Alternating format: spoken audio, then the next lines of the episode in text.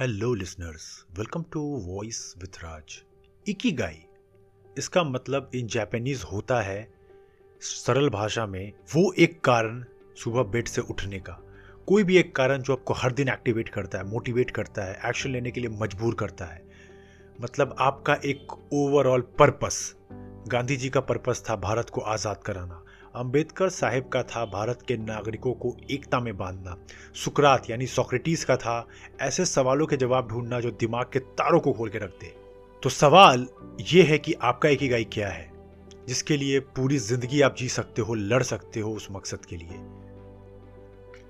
तो आज हम इसीलिए गोता लगाएँगे इस कमाल की किताब इक्की गाई जो वर्ल्ड की one of the best seller रही है, और जानेंगे इसकी कमाल की चार लर्निंग जो हर किसी के पास होना ही चाहिए।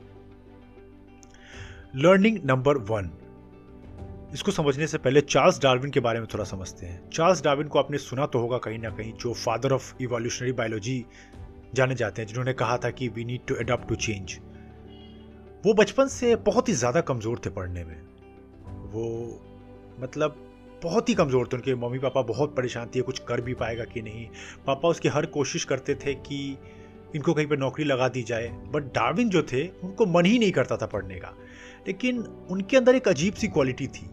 वो बस खाली वक्त में नेचर को ऑब्ज़र्व करते थे। मतलब किसी पेड़ को, कभी किसी पत्ती को, कभी ये देखते थे कि मधुमक्खी शहद कैसे बना रही है, कभी देखती थी मक्खी कैसे उड़ रहे हैं। बस नेचर को ऑब्ज़र्व करते थे।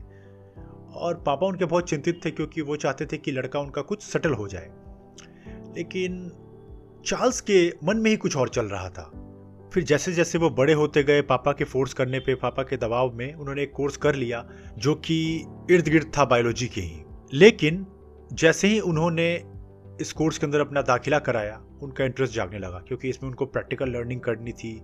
उनको चार साल पे एक ट्रिप पे भेजा गया सी में, जहाँ पे उन्होंने बहुत सारे फ्लोरा फोना यानी जीव जंतु को ऑब्ज़र्व किया और बस एक पर्पस को भले ही वो अपने टाइम में फिजिक्स मैथ जो भी था, उनमें अच्छे नहीं थे आर्ट में उतने अच्छे नहीं थे बट उनकी क्रिएटिविटी उनकी सोचने की क्षमता, उनको, जो उनका लव था नेचर की तरफ़, वो बहुत हाई था, जो सबको दिखने लगा।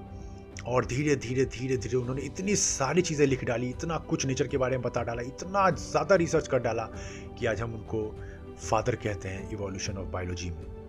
तो इसका मतलब क्या है? ये बुक सिखाती है कि ज़िंदगी में एक एक ही गाय, बस एक पर्पस आपको चाहिए और वो दुनिया डिफाइन नहीं करेगी। दुनिया आपके अंदर एक इंजीनियर देख रही है, पर आप एक वीडियो एडिटर बनना चाहते हैं। दुनिया आपके अंदर एक आपको यूपीएससी का पुलिस ऑफिसर बनते देखना चाह रही है, पर आपके अंदर एक राइटर छुपा है।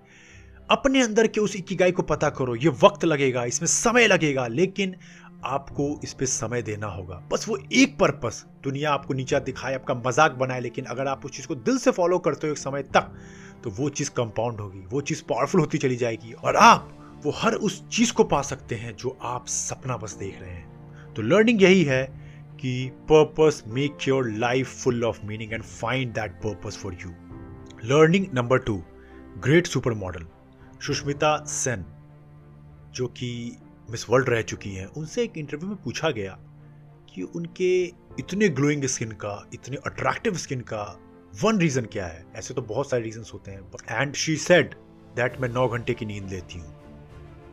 तो सबको पहले समझ में नहीं आया। बट साइकोलॉजी में इवन बहुत सारे रिसर्च में ये चीज़ प्रूफ हो चुका है दैट जब आप ज़्यादा देर सोते हो, तब आपकी बॉडी बहुत सारे अच्छे हार्मोन रिलीज़ करती हैं, जैसे कि H G H growth hormone जैसे कि एंडोफिन्स जैसे कि मेलाटोनिन मेलाटोनिन एक पावरफुल एंटीऑक्सीडेंट हार्मोन है जो बेनिफिट करता है आपकी इम्यूनिटी बढ़ाने में।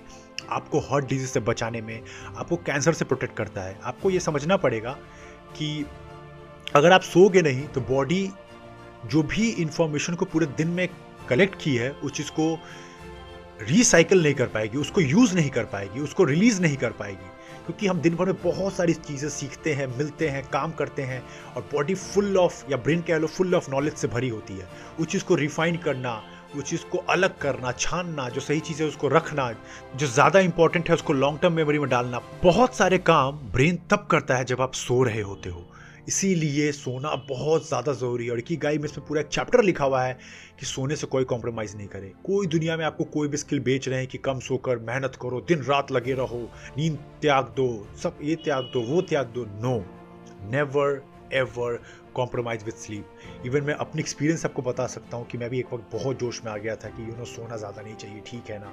बट अब जैसे ही मैंने बस अपना स्लीप साइकिल ठीक किया है, मैं नौ बजे शार्प बेड पर जाता हूँ एंड मॉर्निंग फोर एम उठता हूँ। अपने लाइफ के चेंजेस मैं आपको एक्सप्लेन नहीं कर सकता। कितना कुछ मेरे अंदर बदल गया है।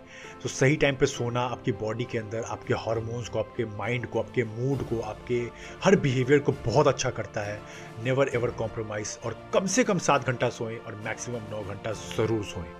Learning number three last time वो बर्थडे पार्टी याद करो या किसी शादी को याद करो, जब आप गए और खाना देखते खुद को रोक नहीं पाए। वो गोलगप्पे, वो चाउमिन, वो मंचूरियन एंड ऑल वो चिकन एनीथिंग जो आप बहुत प्यार करते हो।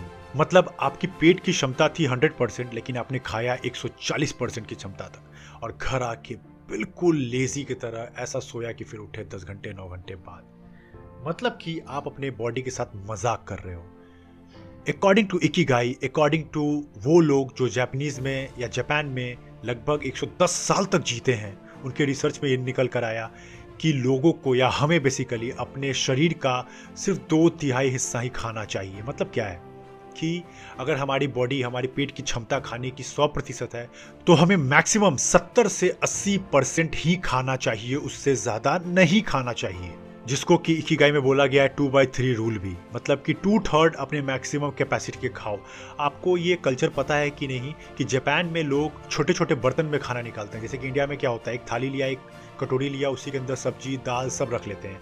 लेकिन जापान में हर डिश को थोड़ा थोड़ा थोड़ा करके कम से कम छः सात कटोरी में खाना डालते हैं और दो तीन प्लेट्स के अंदर। क्योंकि इससे क्या होता है माइंड को लगता है कि मैंने बहुत सारा खाना ले लिया है, लेकिन एक्चुअली में खाना कम प्रोपोर्शन में होता है। तो आप थोड़ा ही खा के फुल फील करने लगते हो। ये जैपनीज बहुत अच्छे से जानते हैं और वो बहुत कम खाते हैं और आप जानते भी हो कि जैपनीज बहुत लंबा जीते हैं in compare to whole world और ये बुक भी एक जैपनीज ऑथर ने ही लिखी है। इवन इसके पीछे साइंस भी बहुत चीज़ों को जस्टिफाई करती है। इवन आपने देखा भी होगा कि अगर मॉर्निंग में आप ऐसे ब्रेकफास्ट लेते हो जो बहुत शुगरी है, जिसके हाई ग्लाइसमिक इंडेक्स है तो आपका खाना बहुत जल्दी पच जाता है, क्योंकि शुगर से होता है क्या बॉडी में इंसुलिन स्पाइक होता है।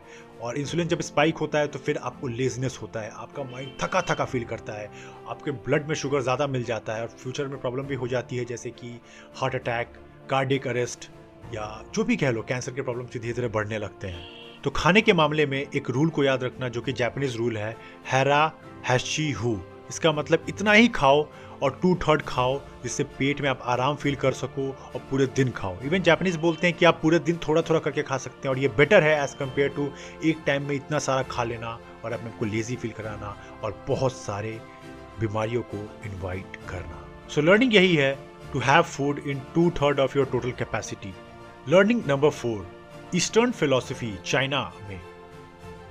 300 से 400 बीसी मतलब ईसा पूर्व।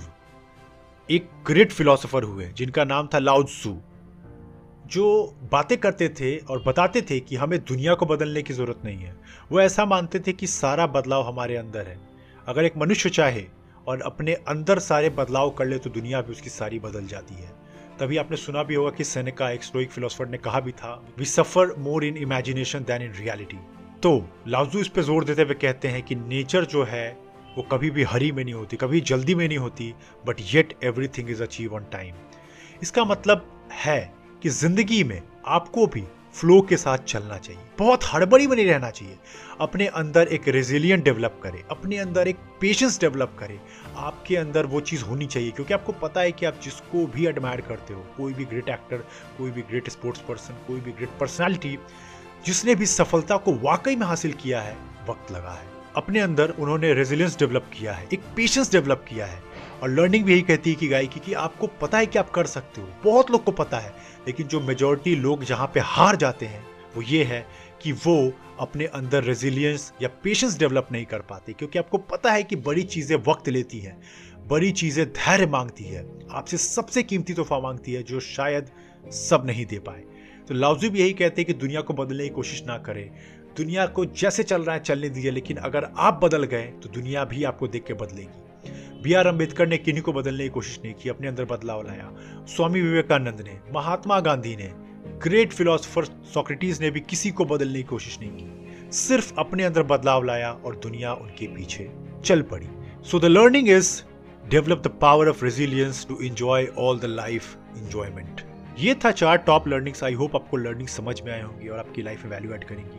आप अगर चाहते हो कि ऐसी बुक समरी हर वीक आते रहे तो हमें सपोर्ट करने के लिए प्लीज़ लाइक कर दें. पहली बार देख रहे हो तो फॉलो कर ले या सब्सक्राइब कर ले ताकि अगली बार कोई पॉडकास्ट या बुक समरी आए. आप बिल्कुल मिस ना करो. चलो फिर, मिलते हैं किसी ऐसे ही दमदार पॉडकास्ट के अंदर अगले हफ़्ते. तब तक के लिए लॉगिंग आउट